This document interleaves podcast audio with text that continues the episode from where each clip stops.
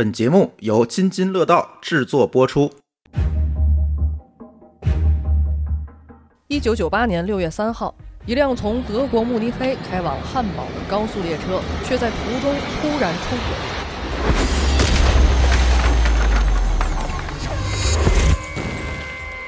轨，造成了世界高铁历史上第一次严重的伤亡事故。德国《明镜周刊》用德国的泰坦尼克号事件来形容此次事故。是什么导致了这一切？是速度与安全不能并存，还是另有内情？下面我们一起来进入《原汤化原石之死神来了》。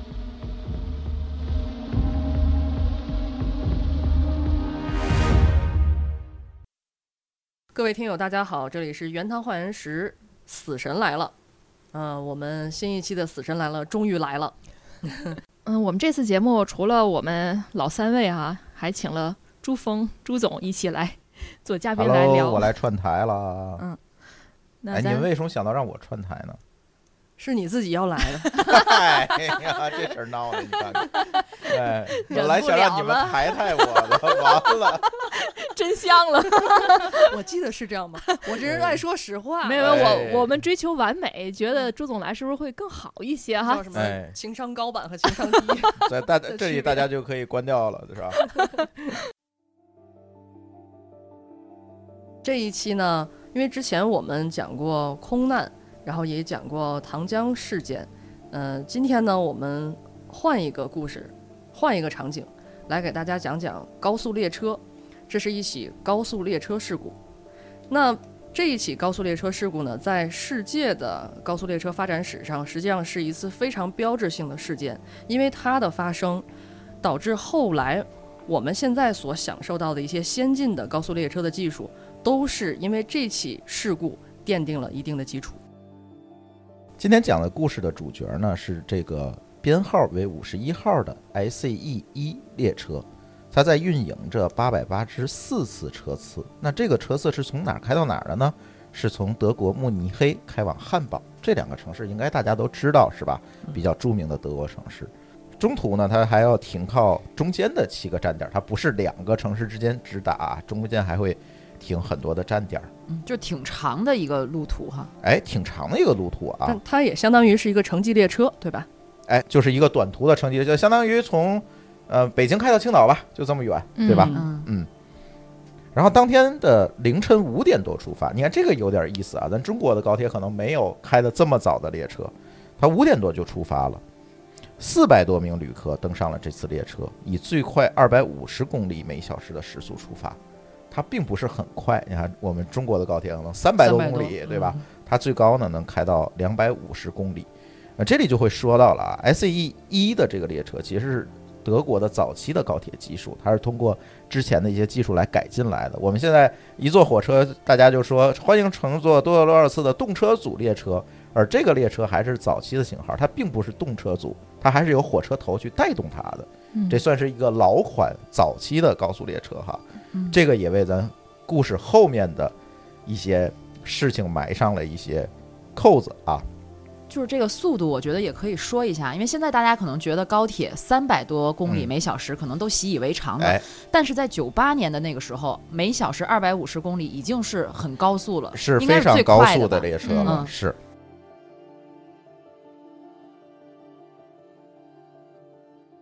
对，刚才。我们说到了这趟列车从慕尼黑始发，那他到了第二站就是纽伦堡车站。这个时候上来一家人，这一家人呢是迪曼和妻子以及他们六岁的儿子，他们坐在最靠前的第一节车厢。这时候给大家提示一下哈，这个第一节车厢并不是指的它那个机头，机头它其实动力机车嘛。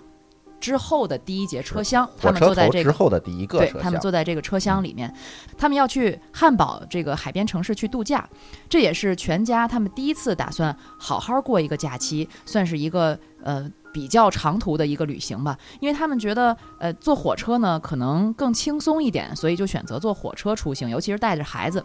像我平时我觉得这个挺好理解的，像平时要是带孩子出去呢，可能觉得坐飞机，它虽然可能。在飞机上的时间更短一点，更快一点。但是如果有比如说差不多多个一两个小时这样的动车或者高铁，我可能也愿意选择坐高铁，因为在火车上可能走动也比较随意，还有餐车呀等等，可能更轻松一点，不会像飞机上那么拥挤。这家人呢就选择了坐火车出行。而且可能当时坐火车还是一个比较 fashion 的行为。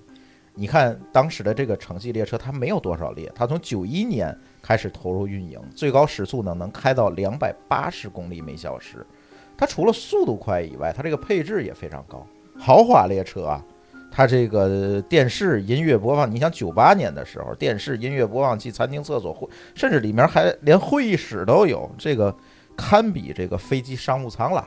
嗯啊，所以这个会比较舒服哈。相信很多人在那个时候都会选择这样一个方式来出行，嗯，挺时髦的。时髦。哎，好像到现在也是一样，就是德国高速列车都是呃人们去这个德国旅行的时候一定要去体验的一个项目啊。我在网上也看到了一些呃现在我做过，我做过，很多博主拍的视频，嗯是吧？你你做过我？做过。但是当时咱们这边已经很普及了高铁，嗯当时没有什么感觉。我是大概一几年是做过，呃，但是你想在九八年的时候，咱还绿皮车了，对，还是绿皮吭哧吭哧。那个时候它已经是这种高铁高速的过程，而且它那个座儿也很舒服、嗯很柔软什么的。而且我记得当时坐的时候，确实有一等座和二等座，然后我嗯没有看清票，坐到一等座，还被赶到了二等座。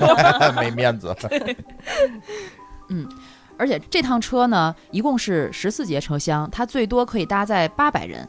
从慕尼黑开往汉堡呢，整个行驶大概是八百五十公里，哎，真的差不多从北京到青岛这个距离 是对吧？中间啊青岛也是个海滨城市。对纬度也差不多。对对对，我们可以套路来这个想象一下哈，哎中间再停靠几站，嗯，最终到达汉堡车站。因为它又连接着商贸中心和海滨的度假胜地，所以乘坐这趟列车的人就特别多。那这个列车行驶五个多小时以后呢，上午的十点半的时候，列车呢已经从汉诺威站开始继续行驶。那一如既往呢。毫无颠簸的行驶呢，让乘客们享受着非常快乐的旅程。毕竟这个 IC 一列车呢投入运营之前，火车缓慢的这种行驶速度和颠簸的体验呢，让很多的旅客都是望而却步。其实刚才咱也提到了，这个九八年世界上很多国家还都是绿皮车，绿皮车一个特点它就是叮叮刚刚，特别的颠簸。但是这个高铁一开起来呢，不仅速度快，而且相对来说比较平稳。嗯，但是这个平稳也是为后续的时间也埋下了一个伏笔。那当时呢，这个作为一家三口首次远足的代步工具呢，这次列车呢就为这个迪曼一家人的旅行开了一个好头儿。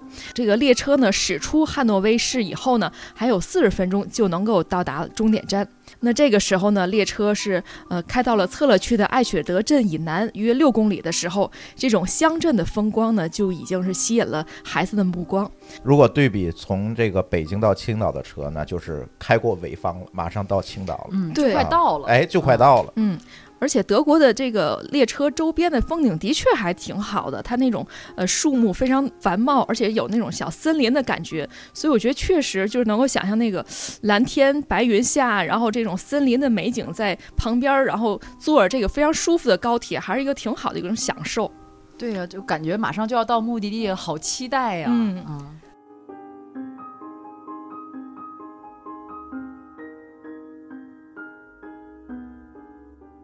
就在大家特别闲适的时候，突然之间，这个火车发出了一声“砰”的一声巨响。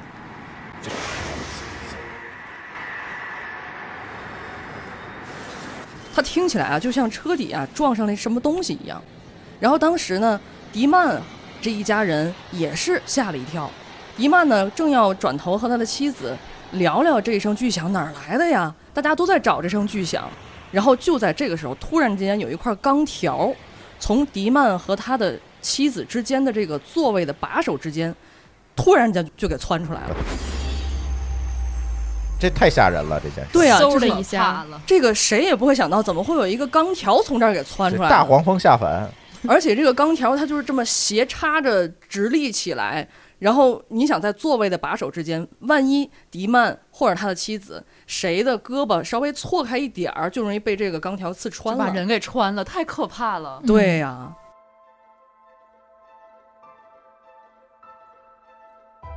然后这样飞来的一个横祸呢，也是吓得迪曼一家马上就就瞬间就弹起来了，从这个座位上。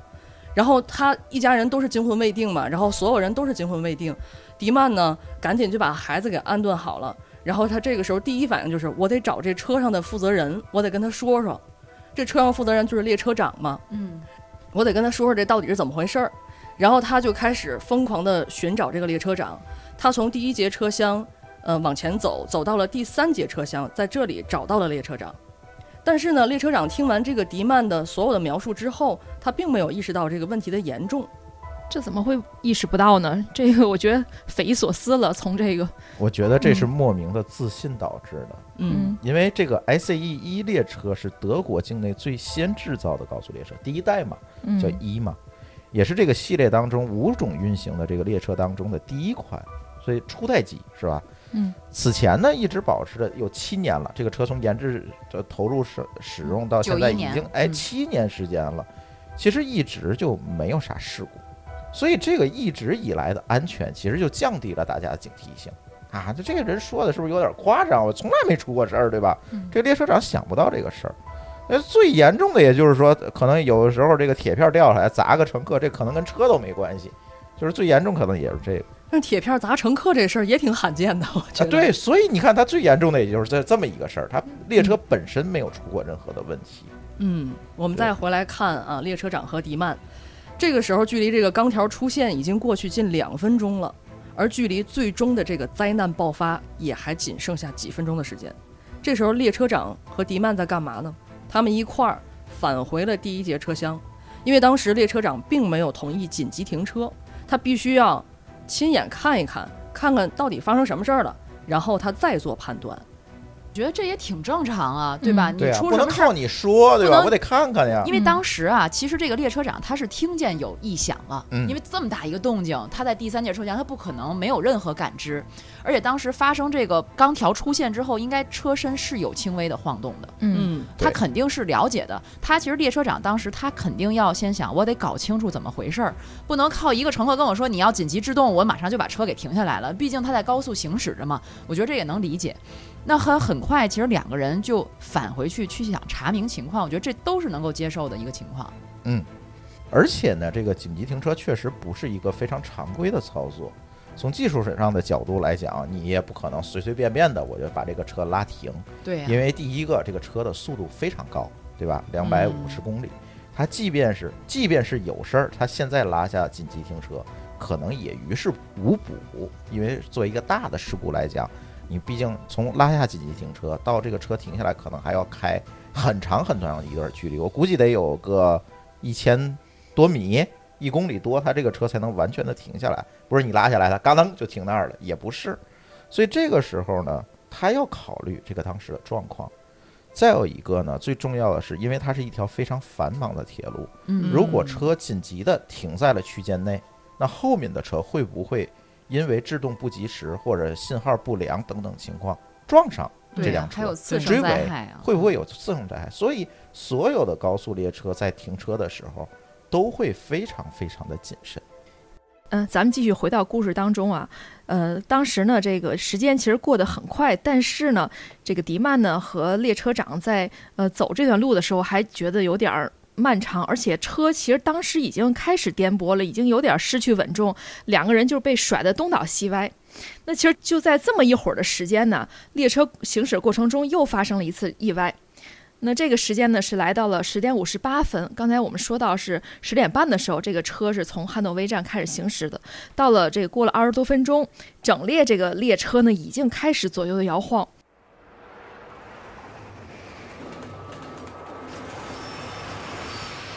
呃，这个时候呢，这个列车呢是向距离汉堡一百三十千米的艾雪德镇呢是快速的行驶。呃，同时咱们再再说一下这个小镇的情况，在这个小镇的附近呢，是有一座横跨高铁路轨的水泥双线公路桥。啊，也就是说是一个公铁交叉的这么一个桥，对下面是铁路，嗯上面是公路。你想过这个铁路，你就要过桥。嗯，是这意思从桥上走，哎，对，嗯它不是那个我们所谓的平交道口啊，我放个栏杆儿那种，像《灌篮高手》里那个似的，对啊，不是那种。毕竟是高速铁路不能随意那儿把个灯是吧？有风险对。他是从桥上走还是从桥桥下走？是要过桥洞？从桥洞子里穿过去，是要过桥洞是车，嗯对，嗯，那这个时候呢，列车是即将是开到了这个桥洞下，可以说这个速度也是非常快的。这个村子里的居民们呢，基本上都听到了这个火车遥远的这种呼啸声。同时呢，这个时候在铁路旁边呢，还有两名德国铁路的员工呢，正在进行维修。啊，修路的员工哎，他们当时看着这个德国精密的工业的代表作啊，感觉这个，哎，又高速又平稳，还挺自豪的。这一列列车呢，正快速逼近他们所在的位置。其实你看，听一姐说的这个位置啊，距离汉堡只有一百三十千米，啊就很快就到终点站了啊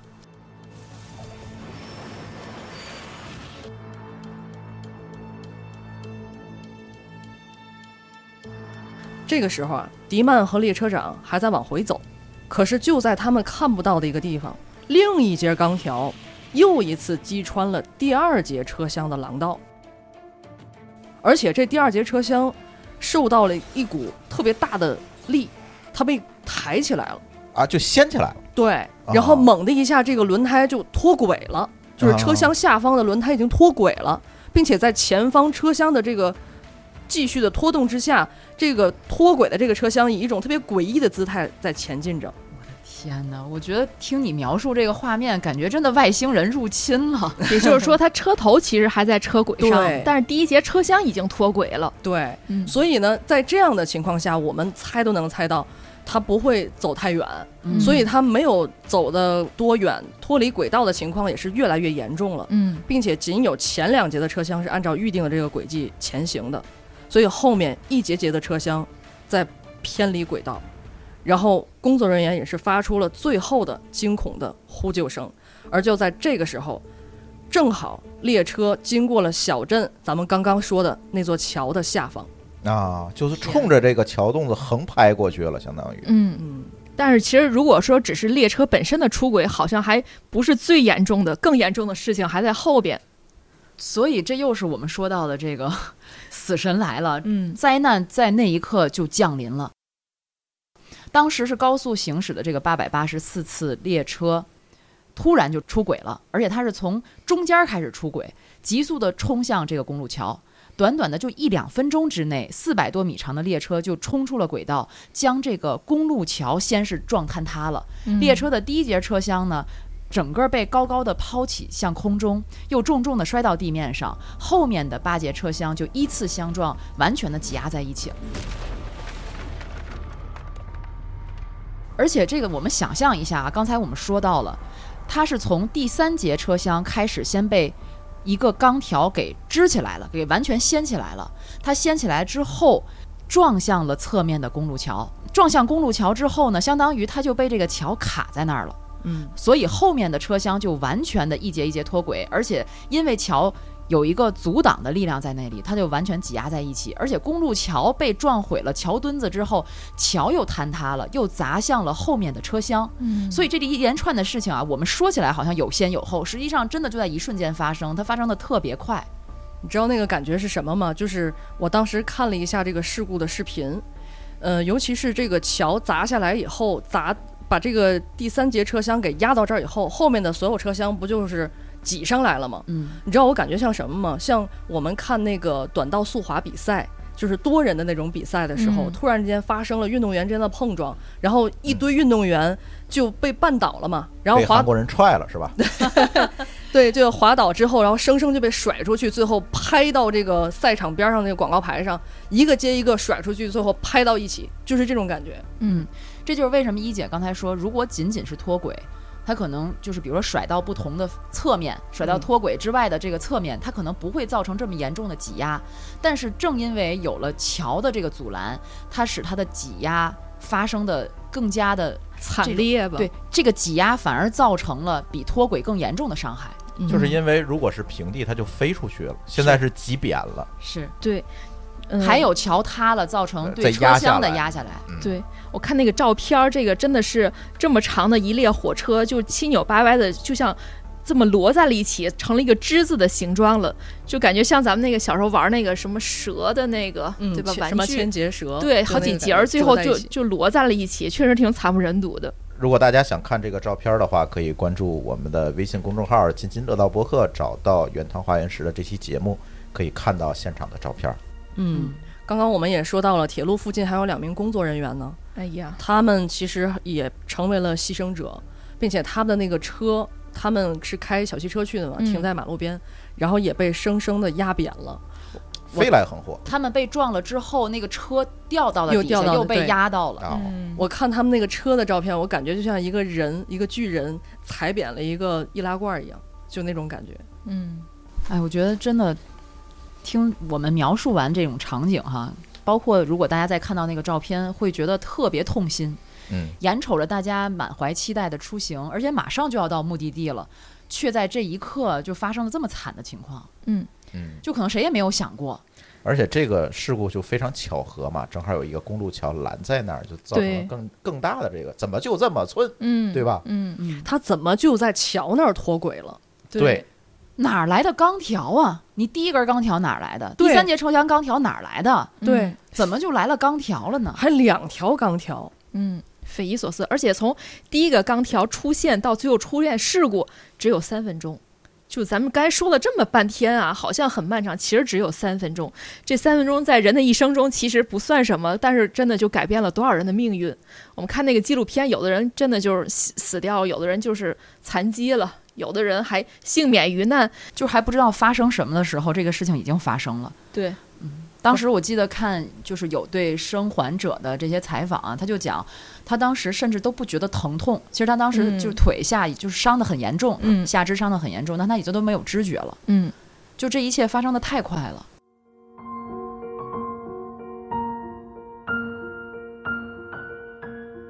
但这事儿发生以后，还是得先救人。对，嗯，所以这个时候纷纷的就有居民抄起电话开始打幺幺零了。嗯那德国的报案电话也是幺幺零哈。嗯，对对对。对对对，而且就是当时其实最先去救援的就是这个事故现场附近听到这个响动的居民，毕竟嗯那动静太大了，叮了咣啷的，嗯一般出现这种高铁事故，第一个赶到现场，基本都是附近的村民。你看咱们国内的事故也经常是，是吧？嗯嗯，因为他嗯们肯定是第一现场嘛。没错，当时就是在附近居住的这个居民里面有一对儿老夫妇，嗯，好像是正在这个自家的厨房里面煮咖啡，然后两个人正在一边喝咖啡一边聊着生活里的一些琐事的时候，突然之间听到了外面一声巨响，然后这个这对老夫妇就在猜这是什么，他们一开始以为是空难，嗯，然后结果后来就匆匆忙忙的赶紧开门去看，竟然看到自家的后院里面横躺着一节列车，难以想象一这节车厢损毁的车厢就在他们家的后院里。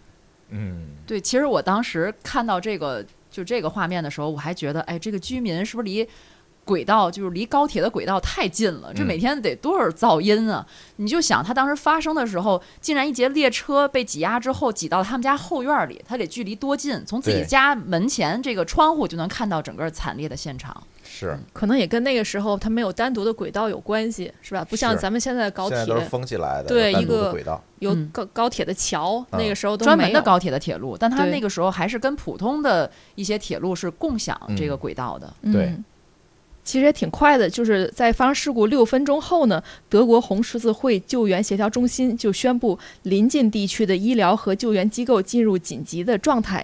一个是因为他们本身的这种反应速度快，另外一个也必须得快，因为它还得防止这个公路桥的残骸进一步的坍塌，会对这个车厢内的幸存者造成二次伤害。那个时候的话，这个救援的难度就会更大的。然后呢，这个警察和救援队员呢就迅速的抵达现场，也是有钢铁、有血肉都模糊啊，混成一团儿，非常惨。然后这个德国人的所谓这种高铁呀、技术的骄傲，也是随之就断成了那么多段儿。那救援工作呢，也确实不容易，尤其这个列车采用的强化铝合金是非常的坚硬的，导致多次的救援的切割工作呢会更加的困难。就连这个列车用的玻璃呢，也是硬的不像话，可以说对救援工作呢也确实带来了很多的不方便。用料足啊，这个德国产品确实是这样哈。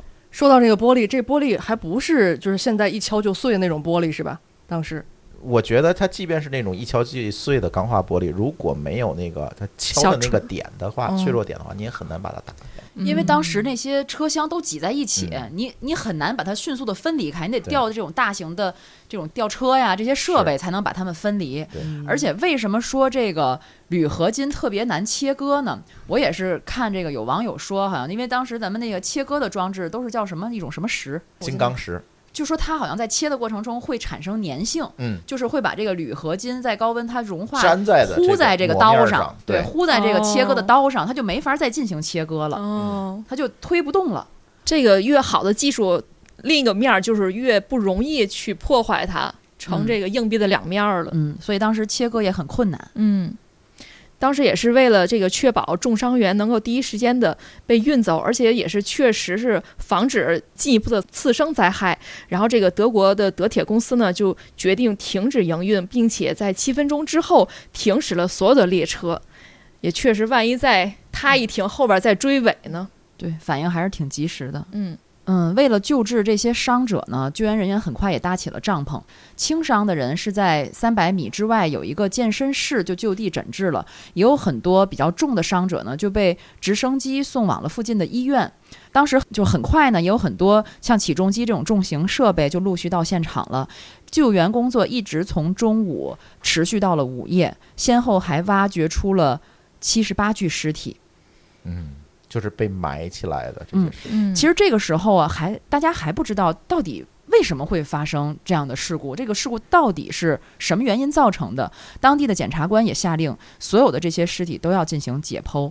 不是我觉得这个为什么有疑问呢？它撞在一起了，那自然就是外因导致的死亡啊，怎么还还去解剖这个尸体呢？很多国家的法律都有规定，因为意外、非自然死亡，因为意外呀、凶杀呀、刑事案件去死亡的尸体，必须都要由检察官决定，啊，要全部的强制性的进行这种尸体的解剖，在很多的国外的这个国家都会有这样的相关的规定。嗯，而且当时因为毕竟是高速列车嘛，每小时当时的行驶速度得有每小时二百公里，它突然从每小时二百公里到静止这样死亡，冲力相当于从一百六十米，也就是五十多层楼高的地方这个高处来坠落，所以也要进行解剖来看到底是什么原因的死因。对，啊因为就相当于你开着一个两百公里的车，并没有系安全带，然后车突然撞在了柱子上。而且就是。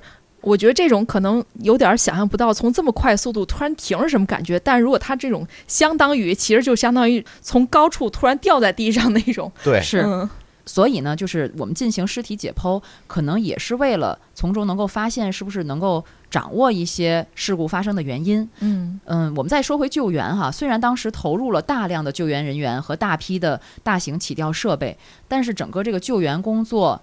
依然是持续了整整三天，因为确实现场的这种呃，在救援起来可能面临很多重重的困难。就是太混乱了，车也出轨了，嗯，叠在一起。桥也塌了，对吧？这这个确实很复杂。我看有一个视频的那弹幕，黑色幽默说这就像解压缩，嗯，对，全堆在一起，你要把这些人都而且在这个过程中，你还要不能特别的就使蛮力，他还得比较轻柔，因为你不对，知道底下压着有幸存的人幸存者。对呀，嗯，而且事后统计哈，这场严重的高铁出轨事故一共造成一百零一人遇难，八十八人重伤，一百零六人轻伤。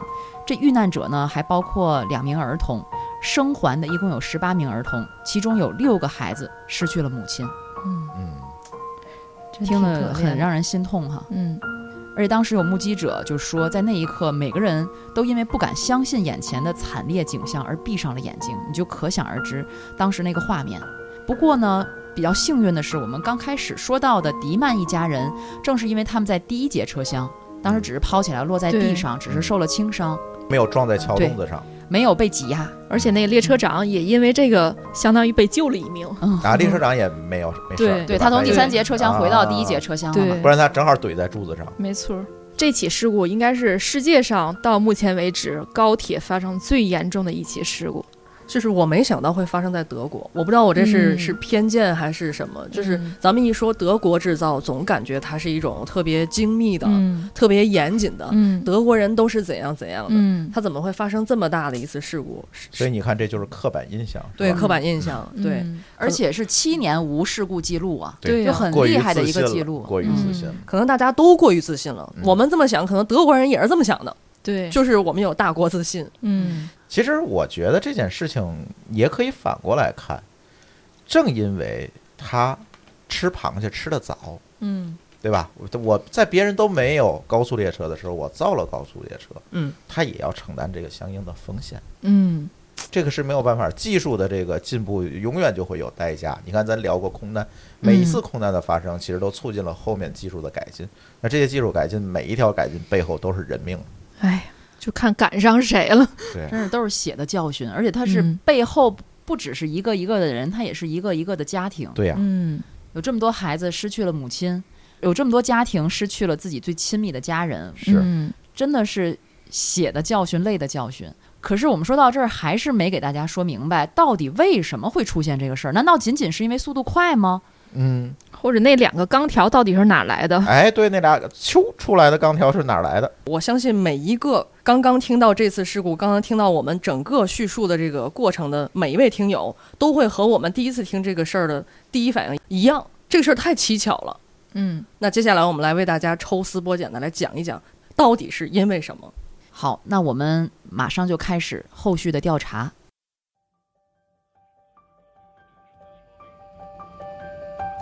我们刚才说了，整个事件当中出现了两根钢条。那第一根出现在迪曼和妻子他这个座位把手之间的这根钢条，就是来自于这趟列车上的其中的一个车轮。一开头我们就讲到过了，ICE 一列车它出现之前，高铁的速度呢，它虽然比普通的列车要高出几倍，但同时也面临着行驶时存在颠簸明显的这样的问题。ICE 一列车之所以能够毫无颠簸感地跑出每小时二百八十公里的高速，其实和它的车轮是密不可分的。嗯我们把现在目光聚焦到它的车轮哈。早期这个高速列车的滚轮一般都是用一体成型的单层金属车轮，但是这样一来呢，车轮直接和铁轨接触，因为它没有避震的这样的功能，就使颠簸感就会非常明显。就是你想硬碰硬啊，嗯是吧？钢碰铁是吧？咣当当。而且当时的这个铁轨和地面的接触还叫油炸铁轨，就是嗯底下咱就是小时候看那铁路叫垫石子儿，对拿石子儿给它垫。那你想石子儿垫的，它就不可能非常平直，嗯所以当这个硬碰硬的时候，这个东西肯定是在一一直在颠，你跑得越快，它颠得越厉害。对，嗯，这么豪华的一趟列车，然后不停的被颠着，也够要命的。所以必须要改进这个车轮。嗯，原本呢，在 IC 一列车上使用的是德国专有技术的整块钢材切割而成的单股钢轮，但是由于这种车轮呢，它会产生特别大的噪音，由行驶过程中呢，不仅是晃来晃去，而且还叮了当啷的，听着反正感觉和这样豪华的列车不太匹配哈。嗯对呃，而且呢，尤其在餐车这块地儿，你吃饭的时候本来还想很优雅的大家共进午餐啊、嗯晚餐，但是就叮了咣啷的，就会特别不雅观就拍观，脸上了？体验感很不好。嗯对此呢，原先呢就希望能够尽快制造出一种速度和舒适度能够共存的列车。我想起来，像马车刚发明的时候，当时也是它那个轮子是木头的，木头的，对，所以它嗯。在这个叫什么石子路上或石块路上行驶也是这样。后行来车也是，对，对。嗯后来随着技术的发展，有了这个有了这种胶皮的胶的这种轮儿，才让这个颠簸能够缓解很多。是。嗯其实同理啊，就这个列车它也是这么想的，怎么嗯改进这个列车，所以就把双层钢轮临时用在了 ICE 一列车上。ICE 一列车呢，所用的车轮就是在单层的这种原来我们说到的金属车轮上，又加了一个二十毫米厚的橡胶，在橡胶外再加一层钢圈儿。嗯啊，哎可以想象吧用这个橡胶去避震，对，嗯它有一个缓冲的作用，就没有这么颠簸了。等于里边也是钢圈儿，最外层也是钢圈儿，它们两个中间夹着一层橡胶。对嗯，嗯，而且原来这种所谓的加了橡胶的双层钢轮呢，都被用于像慢速的一些电车呀等等这样的一些车辆上，没有用在高速列车上过。而且德铁使用的这种双层的钢轮，此前在事故发生前多次被建议要更换。不过在那个时候呢，德国缺乏测试车轮真实破坏极限的这种设施，没法检测到底有没有风险，有没有安全的这种隐患，所以这个事儿呢就没有真正的被重视起来。哦，就是它虽然是直接挪用了原有的这么一种双层的钢轮儿，感觉可以了，但到底这钢轮儿行不行，其实它没法测，因为当时没有这个能测行不行的这种工具，所以只能先去用。对呀、而且从九一年运行到九八年出这事故之前，整整七年间没有任何问题啊，嗯运行的都很好啊，就是满足了我们又兼顾速度又兼顾舒适度的这样的需求啊，都觉得一切都是最好的安排了。嗯没想到就发生了这次事故。有点过于自信了，确实是有点过于自信了。那好了，我们既然说到他之前没测试过，就这么直接用了，那我你直接用了，他平时也有检修环节吧，嗯对吧？得有维修工吧。你任何一个交通工具都得有，你车用的时间长了还得保养呢，嗯都得看看刹车片怎么样。那这个列车没有吗？没有人检修吗？哎，这个事儿就要说到以前的这个双层车轮，它其实都是用在比较慢的这个运输系统上，比如用在这个电车上，它时速也就是二十多公里，嗯那，差十倍呢这个速度，所以在这种情况下，你很难检测出来它有什么问题。第一个，它使用的频率没有这么高，它转的没有这么快；再有一个呢，它可有可能载重也没有这么大，所以在这个时候呢，在原先的这个经验上就没有办法去套用这件事情，你没有办办法做同样的这种疲劳的检测。而且呢，在之前，其实在这个慢车上也发现了这种组合设计车轮的这个疲劳裂痕，但是呢，他们就在这个裂痕进一步扩大的时候，就把这个车轮给换了。所以呢，这个发现这个车轮有裂痕的这个公司呢，其实是发了一个叫预警啊，告诉你们别的用这个轮子的公司，包括运行这个 ICE 一列车的这个德国铁路公司。但是呢，在这个一九九七年底，这个德国铁路公司的回复里面说，他的车并没有出现这样的问题。所以说，这七年其实完全外界有建议有发现，虽然它在低速车上运行，它也发现了问题，但是德铁根本就没有重视这样的一个反馈。还是那句话，过于自信。嗯所以我们说到这儿，大家也能想象出来了。第一条钢条正是由于这个车厢底部的一个车轮的外钢圈儿，它因为金属疲劳造成了金属爆裂，导致这个车外钢圈儿变成了一个钢条，直直的从车底穿出来。甩出来，然后甩出来穿出来这个地板。对，穿出地板，直接穿到了迪曼他所坐的那两个座椅之间了。啊，太悬了。命还是真大呀！他说明他正好坐在这个这个车轮的上面嘛。，对，差不多。哇嗯，正好在这个车轮的斜后方还是斜前方，大概这个位置，所以它一断，然后随着这个车往前行进的速度，那个钢条就就甩出来了甩出来了。嗯对，其实在这个时候呢，如果说火车能够紧急的刹车或者采取一些措施，后面的一系列重大的灾难呢也发生不了。也就是列车长要是听迪曼的话就好了。对，但其实呢，列车长不仅没有听，而且还要去看一下再说。就是这件事儿，你当然当时觉得有道理，但是现在回想的话，为什么不能赶快采取措施？哎，谁有前后眼啊？我觉得嗯当时他做的也没有错，嗯他需要谨慎的去考虑这个紧急刹车的这个问题。但是呢，在后来审理过程中呢，这个拒绝刹车的决定后来也进入了法庭的审理过程。嗯，甚至于说对这个列车长的控告罪名呢，都已经开始进行调查了，但是确实也没有成立，因为他的职责呢是客户服务，而不是说列车的维护或者是工程师，他对是否停车做工程判断的权责呢，不高于一般的乘客，也就是说他也不太了解，他也没有这个权利。为什么说如果这个时候紧急制动还有的救呢？这个就要说到我们在故事里讲到的第二根钢条了。那这第二根钢条从哪儿来的？难道也是来自于某个车轮的外钢圈吗？哎，还真不是。所以这个第二根钢条，既然不是出现在第二个轱辘上同样的一个钢条，那自然它得有出处啊。这个时候呢，调查人员就扩大了这样一个调查搜证的范围，视线从列车本身就挪到了铁轨上。嗯，哎，这个时候呢，他们就会发现什么呢？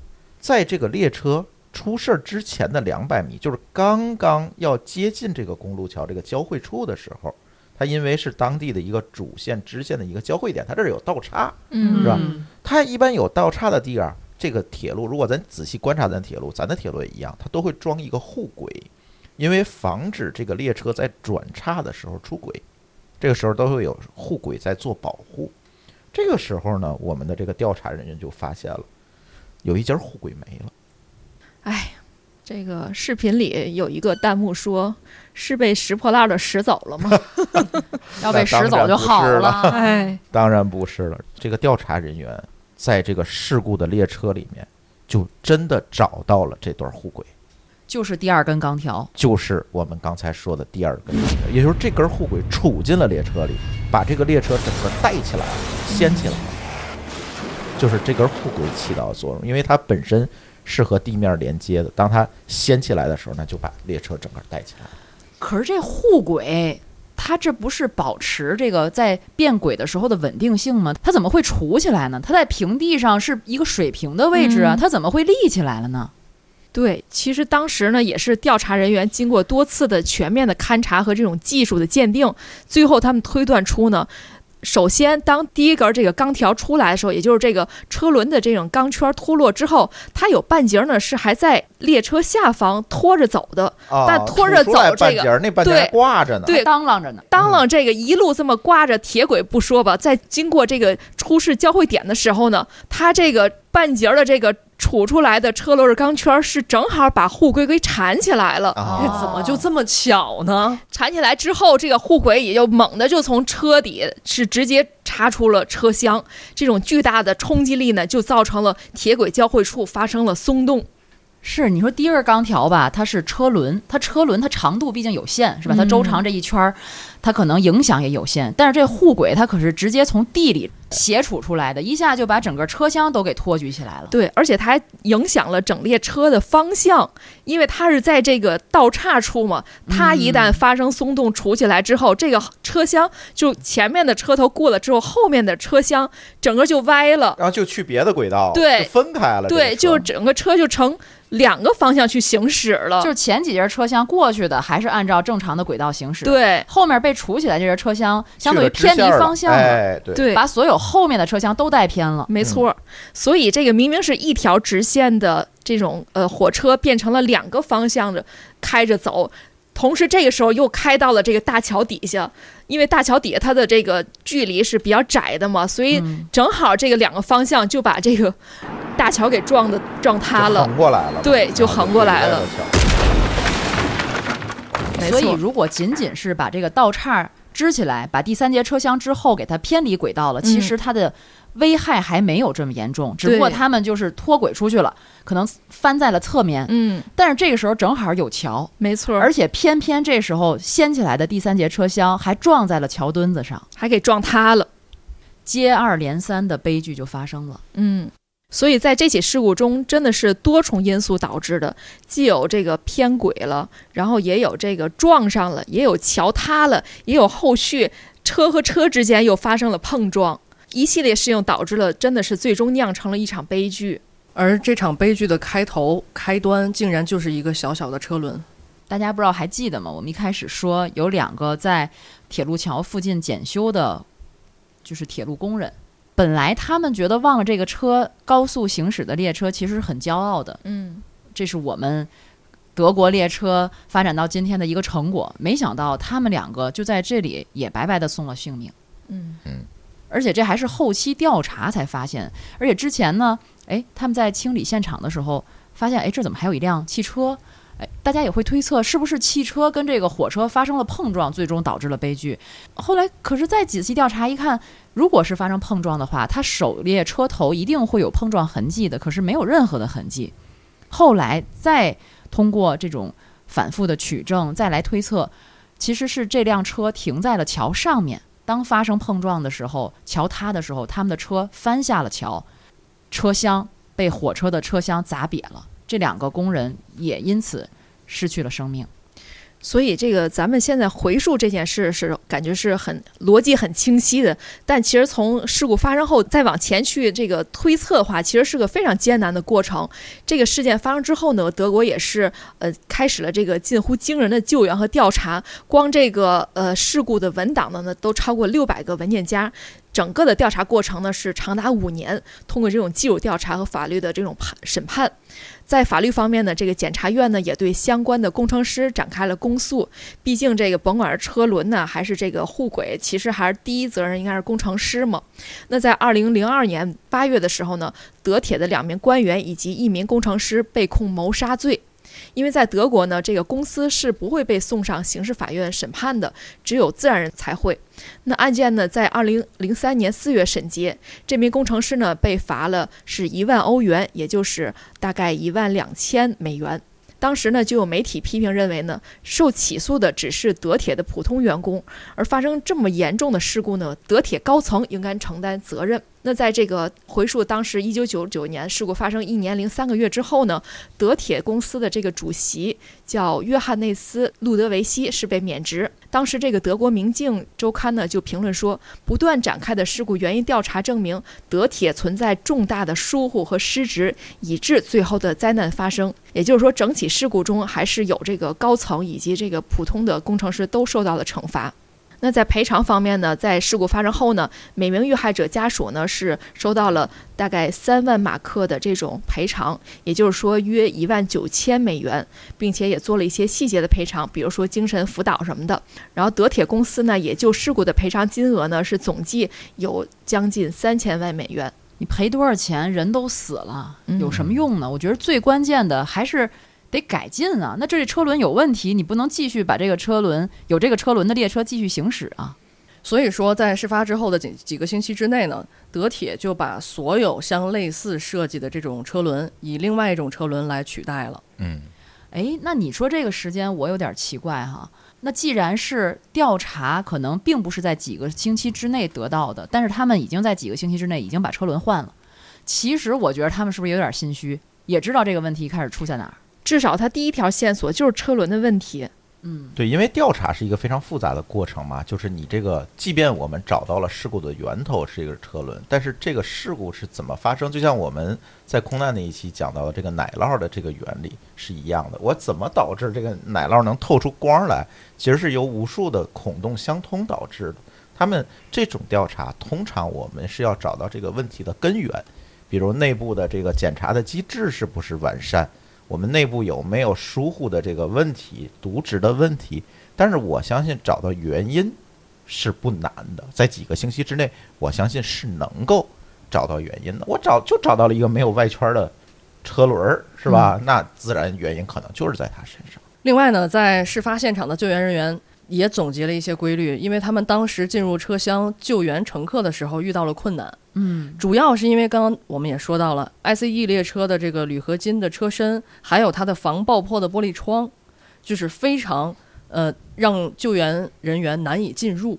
太坚硬了，太坚固了。嗯，所以后来德铁也是把所有列车的车窗更换为在紧急的时候可以用破窗锤所击破的玻璃窗。这个是不是也是我们现在可以看到的这种玻璃窗了？嗯，对，它都有一个红点儿，嗯，打那个位置它能够碎开。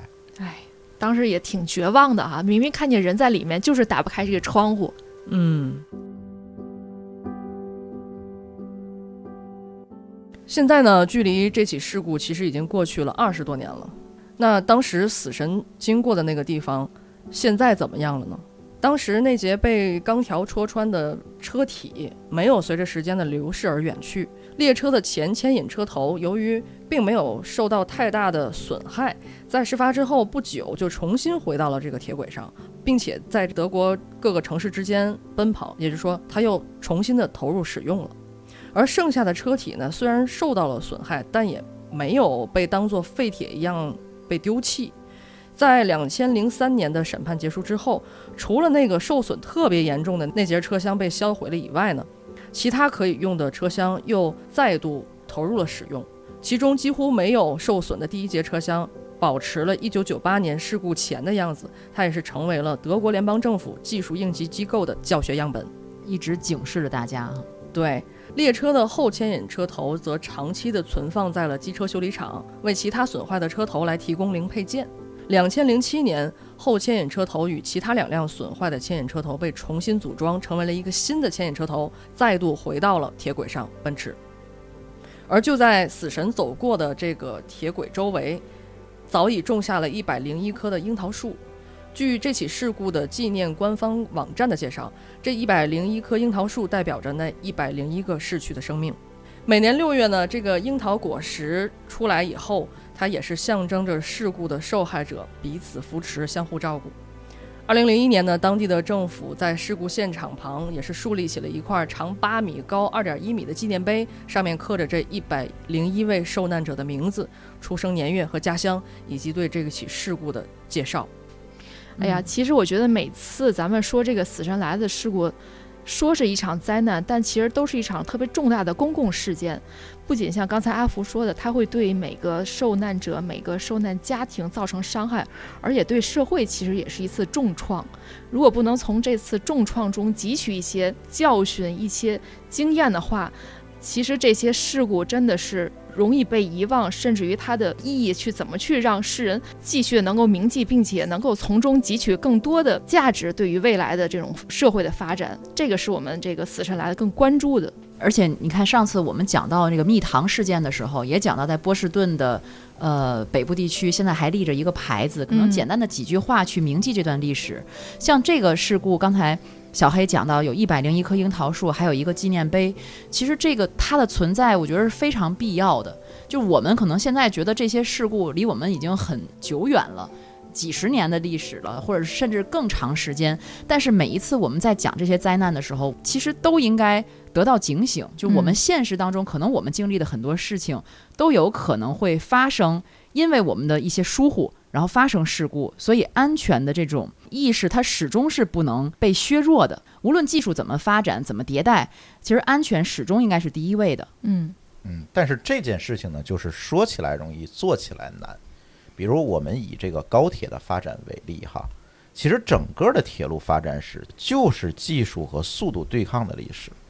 它速度上来了，一定会有跟不上的技术。嗯，然后呢，技术上来了，一定会影响效率，等等，它这个东西都是相辅相成的。其实当时我们铁路，其实我们知道的是有很多次提速，就以我们中国的铁路来讲，有很多一开始是把普速的列车提速，我不知道你们记得不记得，是吧？嗯从时速六十到八十公里提到一百多公里、一百三十五公里、一百四十公里，它可能就到头了。然后我们才修了高铁，让它时速继续提高。为什么我要单独修一条高铁，而不是在既有线上再去做提速呢？因为这个时候，当时速的量变达到一定的量级的时候，它就发生了质变，它很多的技术都要跟着迭代，甚至要重构才可以。咱就讲几个最简单的东西吧。其实随着铁路时速提高，很多东西它都用不了了。比如说，咱那个车厢之间那个连接钩，嗯，大家都知道，熟悉铁路人都知道，它叫粘式钩。嗯啊，就是两个铁两个车厢连接的。我们以前坐火车的时候，这一开车你就听到一节一节响，咣咣咣咣，然后都都响一遍，然后那个车才开始往前走，因为它之间并不是一个紧密连接。但是到了高铁时代，你这么干，它已经影响这个高铁的运行效率了，是吧？你总不能开一节高铁台还是这样，而且它也会影响这个连接的稳定性。这个时候呢，我就发明了密接钩，它让这个车厢连接的更紧密。它这个车钩的技术几用了几百年的车钩，到高铁时代它就必须要换掉了。包括一些这个信号系统，是吧？从这个人工闭塞到电话闭塞，到半个自动闭塞，到现在自动闭塞，这种演进其实都是为了适应速度。以前啊，我铁路工人在旁边举个小旗儿就能指挥火车了。嗯，现在那火车时速三百多公里，一晃而过，你根本看不见旗子。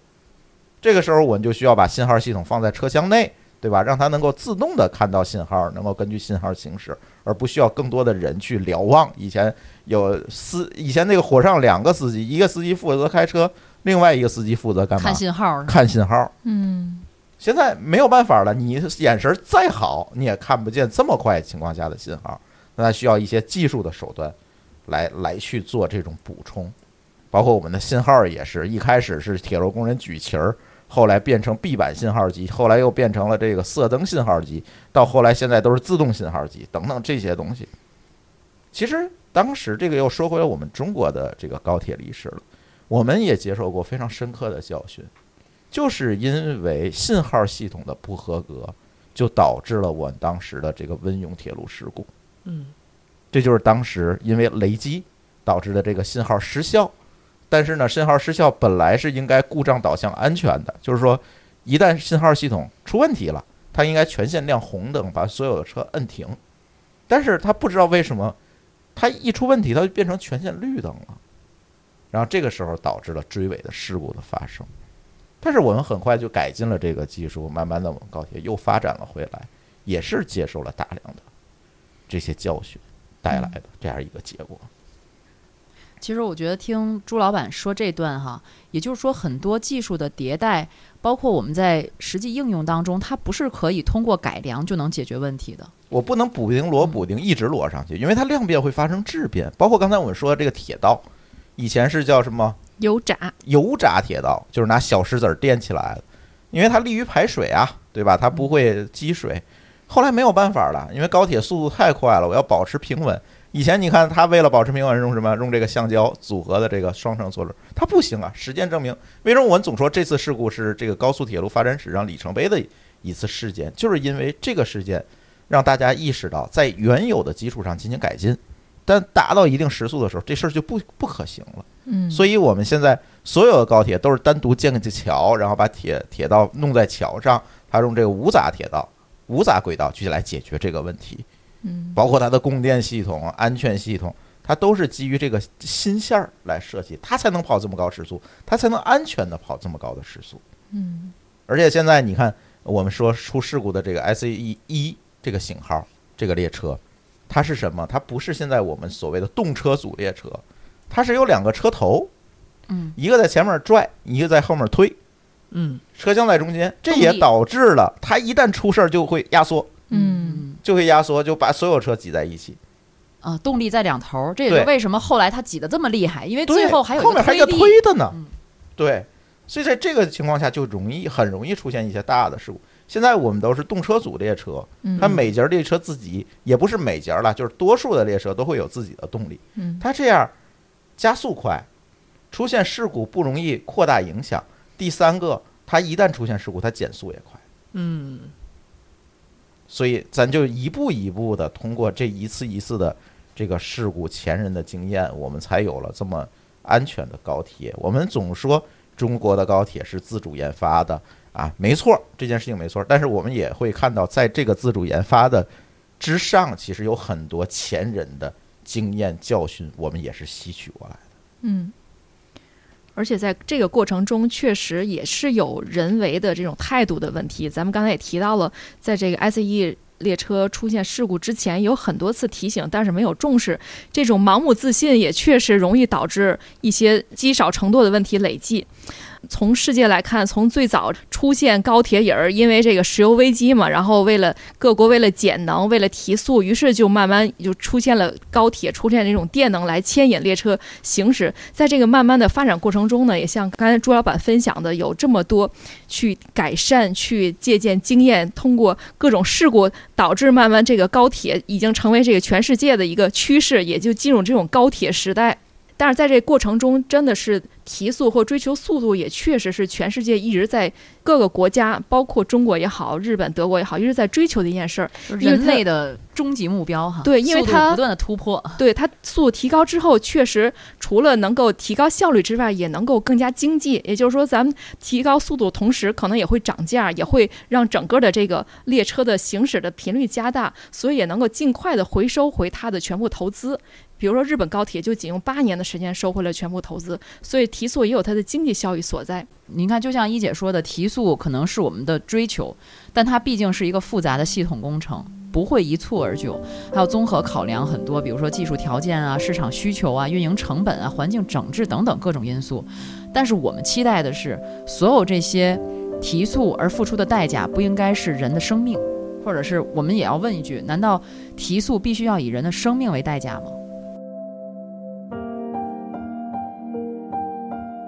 知知道大家怎么看哈，也希望大家能够在评论区给我们留言，说出你的想法、你的思考和你的观点，或者是大家觉得评论区不足以给你发挥的空间，也可以加我们的听友群。嗯，而且吧，大家如果觉得我们节目好哈，喜欢我们节目，喜欢我们仨，包括也喜欢朱老板，今天朱老板来给我们站台哈，一定要转发、评论、点赞，一键三连，不要忘了，这对我们很重要，很重要。对我必须要补充一句，我们很多的听友是在苹果播客了上来收听我们的节目，一定一定要在苹果播客上点击关注我们的节目。好，关注我们吧，我们一定会努力做得越来越好，也期待大家给我们提建议哦。嗯，我们五月份的 KPI 终于完成了，拜拜。拜拜。